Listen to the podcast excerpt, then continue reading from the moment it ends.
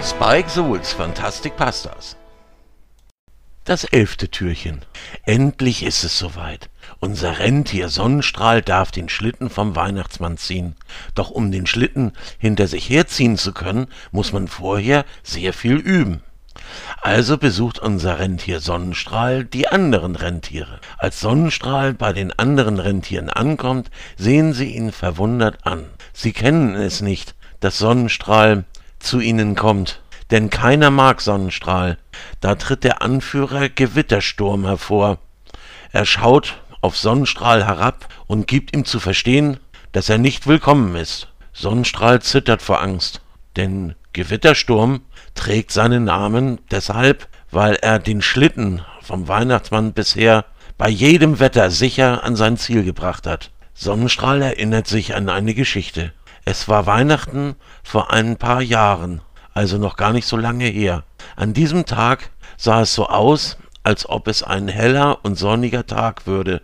Überall lag Schnee, der im Sonnenlicht glitzerte. Überall spielten Kinder draußen und die Welt sah so friedlich aus wie sonst nie.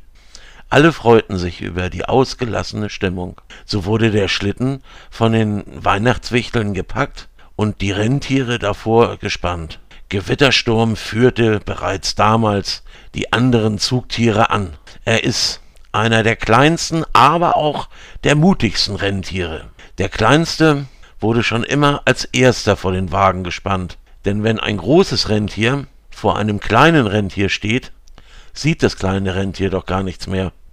An diesem Tag, der so sonnig aussah, brach ein schlimmer Sturm aus, dass der Schlitten vom Weihnachtsmann immer wieder ins Wanken kam. Beinahe hätte der Weihnachtsmann sogar alle Geschenke verloren.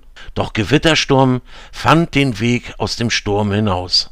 Denn seine Intuition, also sein Bauchgefühl, leitete ihn. Und bevor der ganze Schlitten auseinanderbrach, waren alle heil aus dem Sturm herausgekommen. Seit diesem Tag ist Gewittersturm der Anführer der Rentiere.